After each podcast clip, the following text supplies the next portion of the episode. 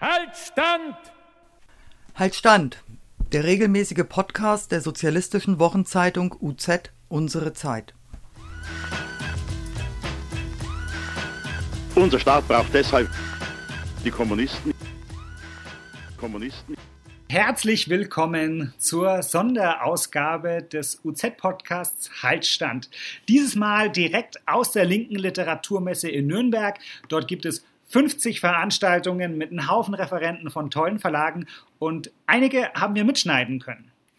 Äh, an dieser Stelle vielleicht eine kleine Entschuldigung, was die Soundqualität betrifft. Wir hatten ein Mikro vorne am Tisch. Es ist nicht immer ganz so ideal, wie es vielleicht sein sollte, aber ich glaube, äh, die Message und die Botschaft der einzelnen Veranstaltungen, die kommt dann doch gut durch. Der nun folgende Vortrag heißt Revolutionäre Stadtteilarbeit und wurde vorgestellt vom Herausgeber Vogliamo Tutto. Erschienen ist das Buch im Unrast Verlag. In der Veranstaltungsankündigung heißt es, im Zuge einer Neuausrichtung linksradikaler Praxis, welche weg von einer Szenefokussierung und hin zu einer gesellschaftlichen Verankerung gelangen möchte, sind eine Reihe von Stadtteilgruppen entstanden, die eine solidarische und bedürfnisorientierte Praxis entlang von Alltagskämpfen entwickeln. Im Buch wurden fünf Gruppen zu ihren Erfahrungen und strategischen Überlegungen befragt, um zu einer Weiterentwicklung des Ansatzes beizutragen. Also erstmal freue ich mich total über das große Interesse und ähm, ich bin Maggie, das ist Annika und wir wollen euch einen kleinen Einblick geben in das Buch Revolutionäre Stadtteilarbeit, äh, Zwischenbilanz einer Neuausrichtung linker Praxis. Und das Buch ähm, haben wir als Teil der Gruppe Vogliamo Tutto in den letzten Jahren ähm, erarbeitet. Also als Vogliamo Tutto haben wir uns zusammengefunden als Menschen, die innerhalb der radikalen Linken eher so theoretisch arbeiten und ähm, sich damit auch ganz wohl fühlen, aber trotzdem auf der Suche waren nach einer politischen Arbeit, die ähm, auch was mit Praxis zu tun hat und ähm, Praxis, wie sie vielleicht anderswo besteht, auch irgendwie was nützt ähm, und sich eben an, an strategischen Überlegungen für die radikale Linke orientiert. Ähm, und da war für uns dieser Ansatz der Stadtteilarbeit, als wir uns als Gruppe zusammengefunden haben, ganz spannend, weil es da eben in den letzten Jahren, so seit 2015 in einem intensiveren Ausmaß, ähm, eine Debatte in der radikalen Linken gegeben hat über ähm, ja, Möglichkeiten, eine neue Praxis zu entwickeln, die unter anderem den Anspruch hat, so ein isoliertes Dasein als linksradikale Szene zu überwinden und eben zu einer breiteren gesellschaftlichen Wirkmächtigkeit zu kommen. Und wir haben eben davon gehört, dass es diese Debatte gibt und hatten dann mit dem Buch den Anspruch zu gucken, was es da ähm, in dieser Strategiedebatte eigentlich genau ähm, passiert, welche Schlüsse wurden daraus für die Praxis gezogen also das heißt, welche, welche Gruppen sind entstanden, die nach dem Modell der revolutionären Stadtteilarbeit arbeiten und welche Erfahrungen haben diese Gruppen gemacht in den ersten Jahren ihrer Arbeit. Und wir haben die dann ähm, relativ detailliert interviewt.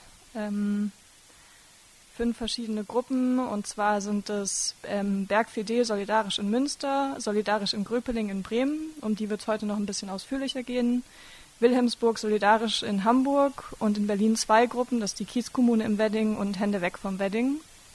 Und genau, wir wollten eben einerseits ein ziemlich detailliertes Bild von deren Praxis bekommen und auch so einen Eindruck von Erfolgen und äh, Misserfolgen, vielleicht auch wie mit Problemen umgegangen wurde, um dann auch ähm, für andere Menschen, die sich fragen, was vielleicht ähm, eine neue Praxisform sein kann, wie so eine Art Handreichung zu haben, also Erfahrungen, an denen man sich orientieren kann und aber auch um Gruppen, die schon in dieser Form der Praxis aktiv sind, ähm, so eine Möglichkeit zum, zum Erfahrungsaustausch zu bieten und dann langfristig auch darauf hinzuarbeiten, dass die, die Gruppen, die sich in einer ähnlichen Praxis befinden, ähm, vielleicht auch zu einer Koordinierung ihrer Arbeit oder zu einer gemeinsamen Arbeit gelangen können. Also das sind so ein bisschen die, die Hauptziele, die wir mit diesem Buch ähm, verbunden haben. Es sind eben darin die Interviews enthalten mit den Gruppen, die ich gerade schon aufgezählt habe. Und außerdem gibt es noch ein Interview mit Delegierten aus zwei Gruppen, aus den Gruppen aus Münster und Bremen, die ähm, eine relativ ähnliche Praxis verfolgen und auch schon zusammenarbeiten. Und da werden nochmal einzelne strategische Fragen ein bisschen näher beleuchtet. Und außerdem haben wir eigene Texte verfasst, ähm, eine Einleitung, in der es eben ähm, näher um diese strategische Debatte geht, die ich gerade schon angesprochen habe und die Annika euch gleich noch näher vorstellen wird. Und dann haben wir so einen Auswertungstext geschrieben, der werden drei Typen aus diesen Gruppen herauskristallisiert und deren Arbeitsweise so ein bisschen ähm, vergleicht, was da eben die, die äh, Gemeinsamkeiten und Unterschiede sind. Ähm, genau. Und aus einem Interview wollen wir euch später auch noch ein bisschen was vorlesen, aber jetzt vielleicht erstmal ähm, zu den strategischen Überlegungen.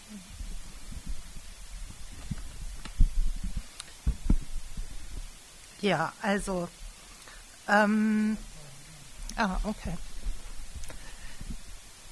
Mm, also diese Debatte, die Maggie gerade angesprochen hat, die ist entstanden aus so einer Situation heraus, die man vielleicht so ein bisschen als so eine Kater-Situation beschreiben kann nach den ähm, Protesten im Zuge der Finanzkrise und der Eurokrise, ähm, wo ähm, im Anschluss daran ähm, verschiedene linke Gruppen, die man vielleicht so dem postautonomen Spektrum im weitesten Sinne zuordnen kann, so den Eindruck hatten, okay, wir haben uns jetzt, haben da sehr viel Zeit und Energie reingesteckt ähm, in diese Proteste. Es gab vergleichsweise große Aktionen. Es gab insofern, fühlten die sich zwischendurch auch ein bisschen erfolgreich an weil man ein bisschen Aufmerksamkeit bekommen hat in den Medien und so, aber äh, erreicht haben wir gar nichts, sozusagen, war die Diagnose. Und ähm, das liegt daran, dass wir einfach überhaupt, dass es einfach gar keine gesellschaftliche Basis gibt. Also dass das etwas ist, was immer nur aus, aus einer in sich geschlossenen Szene heraus entsteht. Ähm, und äh, daraus war dann die Schlussfolgerung, ähm, dass man, ähm, naja, eine Basis erreichen muss und dass man, und die Überlegung war, dass man das ähm, nur durch Basisarbeit erreichen kann. Und ähm, dann war die Frage, okay, was für eine Art der Basisarbeit? Ähm, und der Eindruck entstand, dass ähm, sich zurzeit vielleicht am besten Stadtteilarbeit anbietet. Ähm, einfach deshalb erstmal, weil ähm, das ein Ort ist, den man auch mit weniger Leuten leichter erreichen kann. Also wenn man sich zum Beispiel am Arbeitsplatz ähm, organisieren will und das nicht in den Bahnen der ähm, äh, Gewerkschaften machen möchte oder der bestehenden Gewerkschaften, wird es erstmal schon deshalb schwierig, weil man da nicht unbedingt Genossinnen und Genossen hat. Und wenn man nicht irgendwie ähm, sowas machen will wie ähm, als Gruppe gemeinsam in einen und denselben Betrieb zu gehen oder so. Das gibt es ja auch, aber das ist schon eine ziemlich große Hürde. Ähm, dann ist so ein bisschen die Frage, wo erreicht, wo kann man eigentlich überhaupt Leute erreichen? Und die Idee war so im Stadtteil geht das erstmal grundsätzlich relativ einfach. Und äh, zweitens, die zweite Überlegung zum Stadtteil war, dass es da vielleicht gelingen könnte, äh, verschiedene Herrschafts-, also den, die Kämpfe gegen verschiedene Herrschaftssysteme zu verbinden. Ähm, also ähm, Kampf gegen Lohnarbeit mit dem Kampf gegen ähm, Sexismus, gegen das Geschlechterverhältnis, gegen die Teilung, Spaltung der Menschen nach ähm, ihrem Pass und so weiter. Ähm, Genau, das war erstmal so eine Hypothese. Ähm, dann äh, die nächste Idee war, so um Menschen zu erreichen, muss man an ihren Interessen bekanntermaßen sozusagen anknüpfen. Ähm, das geht im Stadtteil. Sehr leicht ist das erstmal über, über so Fragen wie äh, Mieten, wie so die letzten, das letzte Jahrzehnt so gezeigt hat, dass das etwas ist, wo man Leute gut mobilisieren kann. Ähm, aber der Anspruch ist eben einer, der darüber hinausgeht. Also ähm, es, das Ziel soll sein, Menschen an einer Basis wirklich zu organisieren.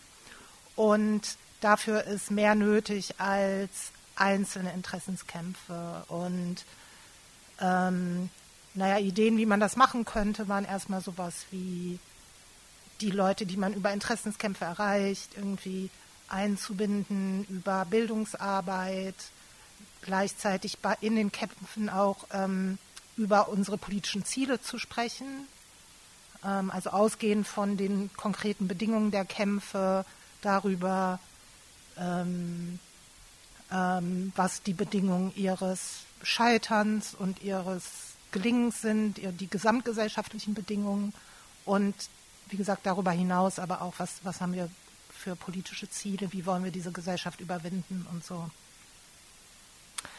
Ähm, aber als weitere Voraussetzung wurde ähm, äh, festgehalten, dass es äh, not, notwendig sein wird, über die einzelnen Stadtteile hinaus sich zu organisieren. Und angepeilt war halt dann eine ja, Organisation von Stadtteilorganisationen, äh, die überregional arbeitet und wo es möglich ist, dass ähm, man erstens effektiver arbeiten kann, weil man Ressourcen teilen kann, und weil man sich vielleicht unterstützt, ähm, wechselseitig unterstützen kann in Kämpfen und so weiter, aber wo vor allen Dingen durch den überregionalen Bezug eben auch es nahe, näher gelegt wird, einen gesamtgesellschaftlichen Blick zu entwickeln, sozusagen, über die einzelnen ähm, Konflikte vor Ort hinaus.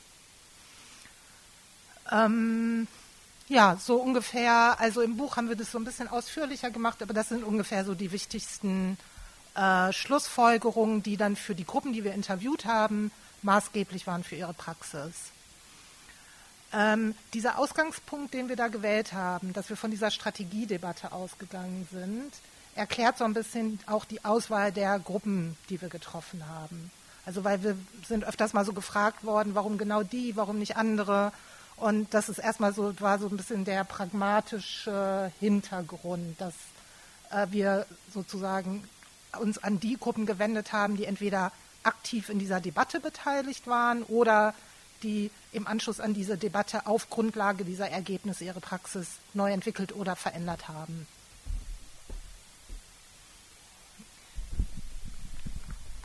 Ähm, genau, und um das äh, ein bisschen konkreter zu machen, was Annika zuletzt gesagt hat, möchte ich euch jetzt so auch im Schnelldurchlauf ähm, die Gruppe Solidarisch in Gröpelingen ähm, vorstellen, bevor wir da auch äh, einen Auszug aus dem Interview lesen.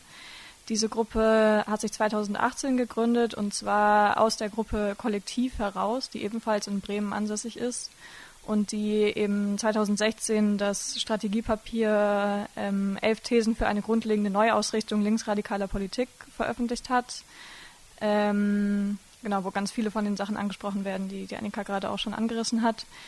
Ähm, und leider kann ich euch jetzt das, das, Schema eben nicht, nicht zeigen von der Arbeitsweise. Es ist ähm, auch so relativ komplex. Es gibt quasi viele Unterstrukturen in dieser Stadtteilgewerkschaft, aber es ist vielleicht um so ein bisschen die, die wichtigsten Elemente dieser Arbeitsweise ähm, wiederzugeben. Ähm, genau, also äh, Solidarisch in Gröpeling ist eben also ansässig im Stadtteil äh, Gröpeling in Bremen. Es ist ein Bezirk eher in, in Randlage in Bremen und auch ein relativ prekärer, stärker migrantisch geprägter Stadtteil. Ähm, die Gruppe hat, bevor sie ihre Arbeit äh, begonnen hat, Befragungen durchgeführt in verschiedenen Stadtteilen in Bremen, um auf dieser Basis dann eine Entscheidung zu treffen, wo es quasi das meiste Potenzial für eine Organisierung anhand von so Alltagsproblemen von Menschen gibt. Und ist unter anderem zu dem Schluss gekommen, dass, dass es in Gröpeling relativ wenig ähm, auch so staatliche oder städtische Strukturen gibt, die schon so ein Unterstützungsangebot an Leute machen und dass deswegen auch ähm, vielleicht eher auch der Raum dafür da ist, um Probleme mit der Miete oder in den Arbeitsverhältnissen ähm, zu politisieren. Und ähm, da waren eben dann diese, diese Befragungen, die in, an Straßenständen stattgefunden haben, aber wo teilweise dann auch ähm, bei Leuten zu Hause geklingelt wurde, um sie zu befragen. Das war dann der Ausgangspunkt, um zu gucken, was, was sind so Probleme, die sich im Stadtteil häufen und dann zu versuchen, ähm, dazu sowas wie Vollversammlungen, regelmäßige Treffen einzuberufen und auch äh, Protestaktionen zu machen, vielleicht Infomaterial zu erstellen. Also in der ersten Zeit war das, ähm, ging es viel um das Thema Leiharbeit. Es gab eine Kampagne gegen den Konzern Vonovia. Ähm, und das hat sich jetzt ein bisschen in der Arbeitsweise äh, verlagert. Dazu werden wir später auch noch mehr sagen, dass es jetzt viel auch um so eine ähm, individuelle, stärker rechtlich orientierte Beratung von Menschen geht. Also das können dann auch Sachen zum Aufenthaltsrecht sein, Probleme mit dem Jobcenter oder so. Aber es wurde eben, also es war immer die Ausgangsweise zu sagen, ähm, was sind so Probleme, die Menschen ganz unmittelbar in ihrem Alltag erfahren und wie können wir da auch ein, ein kollektives Moment drin finden und dann ähm, genau ähm, Also zu, zum einen eben größere Aktionen vielleicht auch organisieren, die, die unmittelbar im Stadtteil was verändern und da, darüber hinaus aber eben so, so eine Regelmäßigkeit oder auch so ein Gefühl von Mitgliedschaft und Zusammengehörigkeit in der Stadtteilgewerkschaft ähm, erreichen. Da, das wird dann gleich auch im Interview nochmal deutlicher werden, hat die Gruppe in den ersten Jahren die Erfahrung gemacht, dass viele Sachen nicht so aufgegangen sind, wie sie sich das vorher überlegt haben und hat dann ziemlich grundlegend ihre Arbeitsweise auch ähm, umstrukturiert und arbeitet jetzt eben mit diesem Beratungsansatz, den ich gerade schon erwähnt habe, der dann wiederum an eine Mitgliedschaft in der äh, Stadtteilgewerkschaft gekoppelt ist. Ähm, genau, ähm, das heißt, da, da sieht man auch, dass es so ein viel um so eine strategische Reflexion auch in der Arbeit geht, um die dann äh, weiterhin also an diese an diese größeren Ziele rückkoppeln zu können, die man im Blick hat. Ähm, die Gruppe arbeitet auch viel mit, mit, Bildungsveranstaltungen und diesen Aspekt der Politisierung, wie, wie der eigentlich mit so Alltagsproblemen vorstatten gehen kann. Das hat Annika ja auch schon angesprochen. Ähm, das waren eben in der Vergangenheit auch so offene Bildungsveranstaltungen, Filmabende oder sowas beispielsweise, ähm, wo, wo dann auf bestimmte Themen näher eingegangen wurde. Das wurde in letzter Zeit aber auch nicht mehr so stark verfolgt und jetzt gibt es vor allem ähm, Bildungsangebote, die sich eher nach nach innen richten, also quasi an den Initiativkreis der Gruppe. Das heißt Leute, die sich schon ähm, fest zugehörig fühlen, die auch irgendwie die Aktivitäten der Gruppe längerfristig vorantreiben wollen. Da hat es jetzt zum Beispiel ähm, eine Art Sommerschule gegeben vor einigen Wochen, wo man dann auch ähm, teilweise überregional mit anderen Leuten, die ähnlich arbeiten, sich, sich zusammensetzt, um da eben die, ja, die gemeinsame politische Ausrichtung und die, die Bildung ähm, vielleicht auch zum Beispiel historisch über Kämpfe ähm, voranzutreiben. Genau. Ähm ich glaube, das, das waren vielleicht schon erstmal so die, die wichtigsten Elemente die, dieser Arbeitsweise und wir würden dann erstmal zu dem Interview auszukommen und dann können wir gerne auch im Anschluss noch Fragen klären, was, was die konkrete Arbeitsweise angeht. Zunächst erstmal allgemein. Was macht ihr als Stadtteilgewerkschaft? Auf eurer Website schreibt ihr, dass ihr eine Mieterinitiative und eine Initiative für Arbeitskampf habt und dass eine Jugendgruppe in Planung ist. Was sind das für Aktivitäten dieser Untergruppen? Gibt es regelmäßige Treffen? Was passiert auf den Treffen? Emma, wie die Stadtteilgewerkschaft auf der Homepage dargestellt wird, so haben wir sie die letzten drei Jahre praktiziert. Alle zwei Wochen gab es ein einstündiges offenes Treffen der Stadtteilgewerkschaft und anschließend haben sich das Mietkomitee und das Arbeitskampfkomitee getroffen. Diese Stadtteilgewerkschaftsstruktur war lange Zeit ergänzt durch verschiedene kulturelle, soziale und auch politische Aktivitäten. Vor einiger Zeit haben wir dann angefangen, die letzten drei Jahre auszuwerten und einen Veränderungsprozess einzuleiten. Deswegen wäre im Moment die Frage eigentlich nicht, was macht ihr gerade, sondern eher, was habt ihr gemacht und was werdet ihr zukünftig machen. Josephine, zurzeit haben wir wegen Corona und unserer Umstrukturierung als einzig offenen, offene zugängliche Aktivität den Freitagstreff. Den gibt es erst seit anderthalb Monaten. Zwei bis drei Stunden ist dann unser Raum geöffnet und Leute können einfach kommen und mit uns quatschen. Die Treffen des Mietkomitees, die zurzeit stattfinden, würde ich dagegen als halboffen beschreiben, weil wir dafür gerade nicht so sehr werben. Dahin kommen MieterInnen, die uns schon länger begleiten und mit denen wir Kontakt zu halten versuchen. Ansonsten sind wir, wie Emma schon sagte, intern sehr damit beschäftigt, eine Umstrukturierung und Neuausrichtung vorzubereiten. Insa, in den letzten zwei Jahren hat das Mietkomitee Kampagnen und Kämpfe gegen den Immobilienkonzern Vonovia in den Bereichen Modernisierung und Betriebskostenabrechnung geführt. Das werten wir zurzeit aus. Ein Grund für die Umstrukturierung im Bereich Mietenkampf ist, dass das, was wir bisher gemacht haben, stark in eine Individualisierung der Probleme gemündet und auf Rechtsfragen hinausgelaufen ist. Wir haben zwar immer versucht, als Gruppe aufzutreten, aber Vonovia hat das immer wieder vereinzelt. Dadurch wurden die Leute verunsichert und haben individuell reagiert. Wir haben es zwar geschafft, einzelne kleinere Kämpfe zu führen und auch zu gewinnen, aber den zentralen Kampf gegen die falschen Betriebskostenabrechnungen konnten wir nicht erfolgreich beenden. Es ist uns hier nicht gelungen, Menschen dauerhaft zu organisieren und ausreichend Druck auf der Straße oder durch Öffentlichkeitsarbeit aufzubauen. Deshalb überlegen wir im Mietkomitee gerade eher auf Themen zu setzen, bei denen einem Konzern die Anwendung solcher Strategien der Vereinzelung und Verrechtlichung nicht so leicht möglich ist.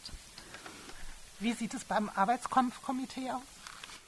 Emma, das ist auch von der Umstrukturierung betroffen, wenn es auch weniger aktiv ist als das Mietenkomitee. Im Arbeitskampfkomitee haben wir uns mit der Frage beschäftigt, was eine Perspektive für Arbeitskämpfe sein kann, die aus dem Stadtteil kommt und die außergewerkschaftlich ist, was auf schlechten Erfahrungen mit Gewerkschaften beruht. Wir haben angefangen, uns mit Leiharbeit zu beschäftigen, weil es viele Leute in Gröpeling betrifft und Bremen eine Hochburg der Leiharbeit ist, vor allem im Logistikbereich. Wir haben im Stadtteil und in den Logistikzentren, wo viele verschiedene Firmen auf einem Fleck sind, Flyer verteilt. Das war auf ein regelmäßiges Treffen, eine Art Stammtisch ausgerichtet, aber wir haben auch Kundgebungen und Infotische organisiert. Wir haben jedoch gemerkt, dass eine Organisierung von LeiharbeiterInnen aus dem Stadtteil heraus die Kapazitäten unserer Stadtteilgewerkschaft übersteigt und es da eine breitere Perspektive braucht. Auch wenn Leiharbeit eng mit dem Stadtteil verknüpft ist und oft eine Gewerkschaft nicht existiert. Deshalb sind wir einen Schritt zurückgegangen und haben angefangen, Interviews über Arbeitsbedingungen im Stadtteil zu machen, um herauszufinden, was die tatsächliche Situation ist. Es ist uns allerdings mit diesem Ansatz nicht gelungen, wirklich Leute zusammenzubringen. Einzelne sind dazugekommen, aber die Idee, dass es einen Raum gibt, der außerhalb von wechselnden Betrieben steht, der im Stadtteil verankert ist und in dem sich Leute austauschen und Perspektiven entwickeln können, ist bisher nicht aufgegangen. Das Arbeitskampfkomitee hat auch Veranstaltungen gemacht. Wir hatten ArbeiterInnen von Amazon aus Poznan in Polen und aus Hersfeld zu Besuch und haben eine Veranstaltung über den Lkw-Bereich gemacht, um das Thema präsenter zu machen. Auch haben wir einzelne kleine Kämpfe geführt, zum Beispiel als eine Person aus unserem Komitee von seiner Leiharbeitsfirma entlassen wurde und Lohn nicht ausgezahlt bekommen hat. Da sind wir gemeinsam zu der Firma gefahren und haben so parallel zu der laufenden Klage Druck aufgebaut. Aber im Arbeitsbereich ist es sehr schwierig, weil die Leute viel Angst haben und die rechtliche Situation oft nicht auf der Seite der Leute ist. Also, wir haben das Thema Arbeitskampf bearbeitet, aber wir haben es nicht geschafft, eine Organisierungsperspektive daraus zu entwickeln. Weiter damit, dass ähm, INSA antwortet auf die Frage nach einer Konkretisierung der Pläne für die Umstrukturierung. Und das ist auch ein Aspekt unserer neuen Herangehensweise, dass wir den Beratungsansatz und den Vollversammlungsansatz kombinieren wollen. Unsere ersten Anlaufstellen werden individuelle Beratungen in rechtlichen Fragen sein. Die sind insofern niedrigschwelliger, weil diejenigen, die dorthin kommen, erstmal auf weniger Leute von uns treffen. Ihr Problem und ihre Sicht der Dinge können dann mehr Raum bekommen und wir können besser erklären, wer wir sind, was wir wollen und warum wir überhaupt die Beratung anbieten. Die Leute können uns in dieser Beratungssituation und vielleicht auch darüber, dass sie Unterstützung erfahren, erst einmal kennenlernen, um dann daraufhin vielleicht auch an Treffen teilzunehmen, auf denen es darum geht, wie wir gemeinsam politisch aktiv werden können. Vorher gab es für all das nur das eine Treffen. Dort haben wir uns kennengelernt, wollten die Leute unterstützen, wollten uns politisch gemeinsam organisieren und irgendwie ging das alles zu schnell. Den Leuten war oft unklar, in was für einen Raum sie da eigentlich gelandet sind. Deshalb wollen wir die Räume für individuelle Probleme, für die gemeinsame Organisation und für die Komiteetreffen stärker voneinander trennen. Emma, unsere Frage war immer, wie können wir Strukturen aufbauen, in denen Menschen gemeinsam kämpfen? Und wie können wir dabei einen Politisierungsprozess anstoßen?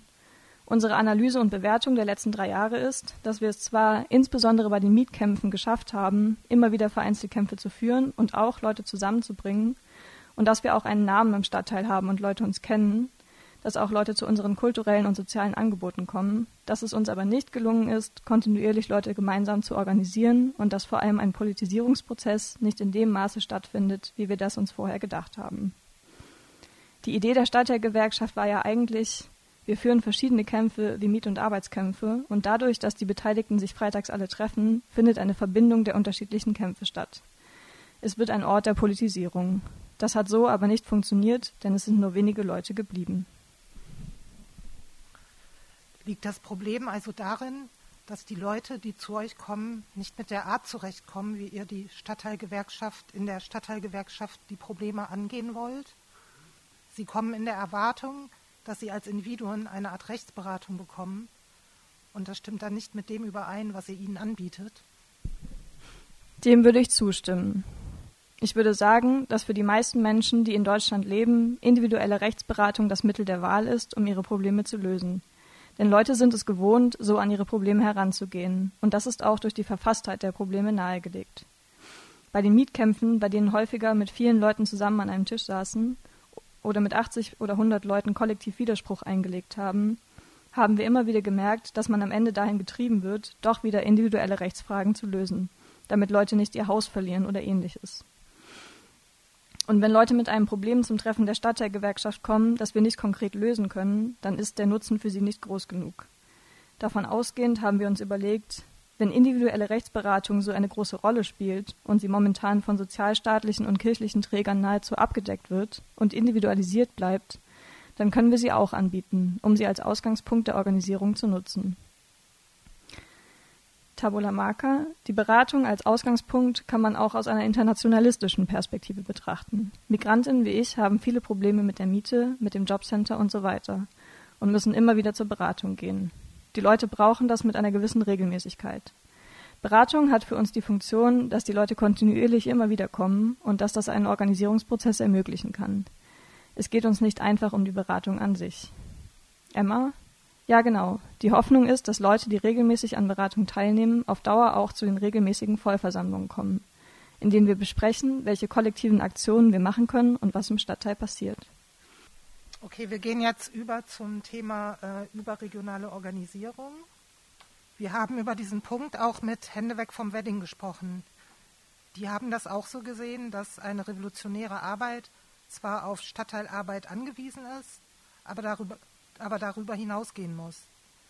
Sie haben auch betont, dass eine überregionale Organisierung ihren, Ihrem Eindruck nach überhaupt erst dann funktioniert, wenn man lokal schon sehr gut verankert ist. Würdet ihr das auch so sehen oder würdet ihr eher sagen, dass es eine Wechselwirkung gibt und dass man mit der überregionalen Organisierung nicht warten kann, weil sie auch bei der Stadtteilarbeit hilft? Josephine, es ist die Frage, was fest verankert genau heißt. Sobald Leute mit Leuten im Stadtteil in Kontakt sind, gemeinsam Dinge tun und Erfahrungen haben, kann man sich darüber austauschen und kann voneinander lernen. Bei unserer politischen Bildung war einmal jemand von Bergfidel solidarisch und es war spannend zu hören, was dort passiert, was sie versuchen und was bei denen gut klappt und was nicht. Ich glaube schon, dass man damit etwas anfangen kann, auch um sich Mut zu machen und zu sagen, jetzt bloß nicht aufhören, auch wenn es gerade scheiße läuft oder nicht so viel dabei rumkommt. INSA, Kollektiv ist stärker in die überregionalen Prozesse involviert als solidarisch in Gröpelingen. Deshalb ist es auch aus der Perspektive von solidarisch in Gröpelingen nicht so einfach zu sagen, was gut läuft und was nicht. Leute aus anderen Gruppen waren bei uns zu Besuch und wir haben Leute aus anderen Städten auf gemeinsamen Veranstaltungen oder Bildungsveranstaltungen getroffen. Dort gab es einen eher praktischen Austausch. Ich würde sagen, dass gemeinsame Bildung gut funktionieren kann, aber die Gruppen müssen sich dafür schon relativ ähnlich sein. Emma, ein Problem ist es, wenn x-beliebige Gruppen, die sehr unterschiedliche Strategien und ideologische Hintergründe haben, quasi einen Dachverband gründen wollen und das auch noch relativ schnell und mit hohem Druck. Das funktioniert nicht so gut, würde ich sagen. Und das war auch das Problem, das wir beim Kongress der Kommunen gesehen haben. Aber es ist wichtig, von Anfang an die überregionale Organisierung parallel zur lokalen Praxis zu denken. Denn wenn Gruppen erst einmal eine total unterschiedliche lokale Praxis haben, wird es schwieriger, sie zusammenzubringen. Was Josephine schon meinte, es bringt viel, sich auszutauschen und gemeinsam über strategische Fragen zu sprechen. Die großen strategischen Fragen, vor denen Gruppen stehen, die einen ähnlichen Ansatz verfolgen, können nicht von den einzelnen Gruppen gelöst werden, sondern es braucht einen kollektiveren Prozess.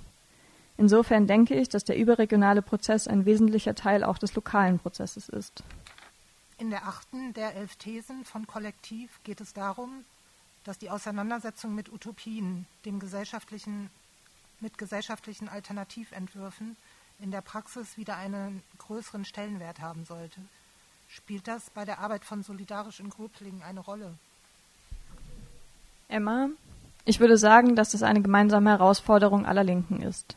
Stadtteilarbeit kann auf Dauer nicht funktionieren, ohne eine Perspektive aufzuzeigen. Wenn man der Unterscheidung von Tabo folgt, das eine ist eine politische Organisation, das andere eine organisierte soziale Bewegung, brauchen beide eine Gesellschaftsperspektive.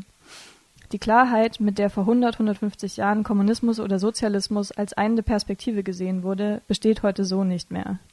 Ich glaube, es ist notwendig, ein Verständnis und Narrativ von einem Sozialismus von unten zu entwickeln, der feministische, ökologische und basisdemokratische Aspekte umfasst und die konkrete Praxis damit zu verbinden. Ich komme immer mehr zu der Überzeugung, dass wahnsinnig viele Leute wissen, dass Kapitalismus nicht gut ist und wie viele Probleme es gibt. Es wird aber auf Dauer nicht funktionieren, Leute immer nur über Probleme zu organisieren. Das Haupthindernis ist, dass Leute sagen, ja klar, wir wissen, dass ganz viel schief läuft, aber es gibt keine Alternative. Das ist einer der Knackpunkte, auf die man Antworten schaffen muss. Auf der einen Seite durch konkrete, erkämpfte Erfolge, aber auch durch eine überzeugende gesellschaftliche Perspektive.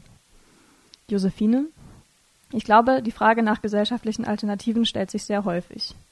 Als Person, die im Stadtteil unterwegs ist und davon redet, dass Gesellschaft sich verändern muss, ist es ganz wichtig, dafür Beispiele zu haben. Wir haben in letzter Zeit immer wieder gemerkt, dass wir auch für unser eigenes Auftreten im Stadtteil die Auseinandersetzung über Perspektiven brauchen. Und vielleicht auch mal einen Hinweis, dass es anderswo auch jetzt schon Alternativen gibt. Leute, die andere Wege gehen, weil sie erkannt haben, dass es ein Problem gibt und es gerne anders machen würden. Wir sollten uns auch als Gruppe viel mehr mit jetzt schon existierenden alternativen Modellen beschäftigen und uns in, und für uns in Diskussionen klarer kriegen, finden wir das gut? Denken wir, dass es wirklich die Lösung ist, das so zu machen?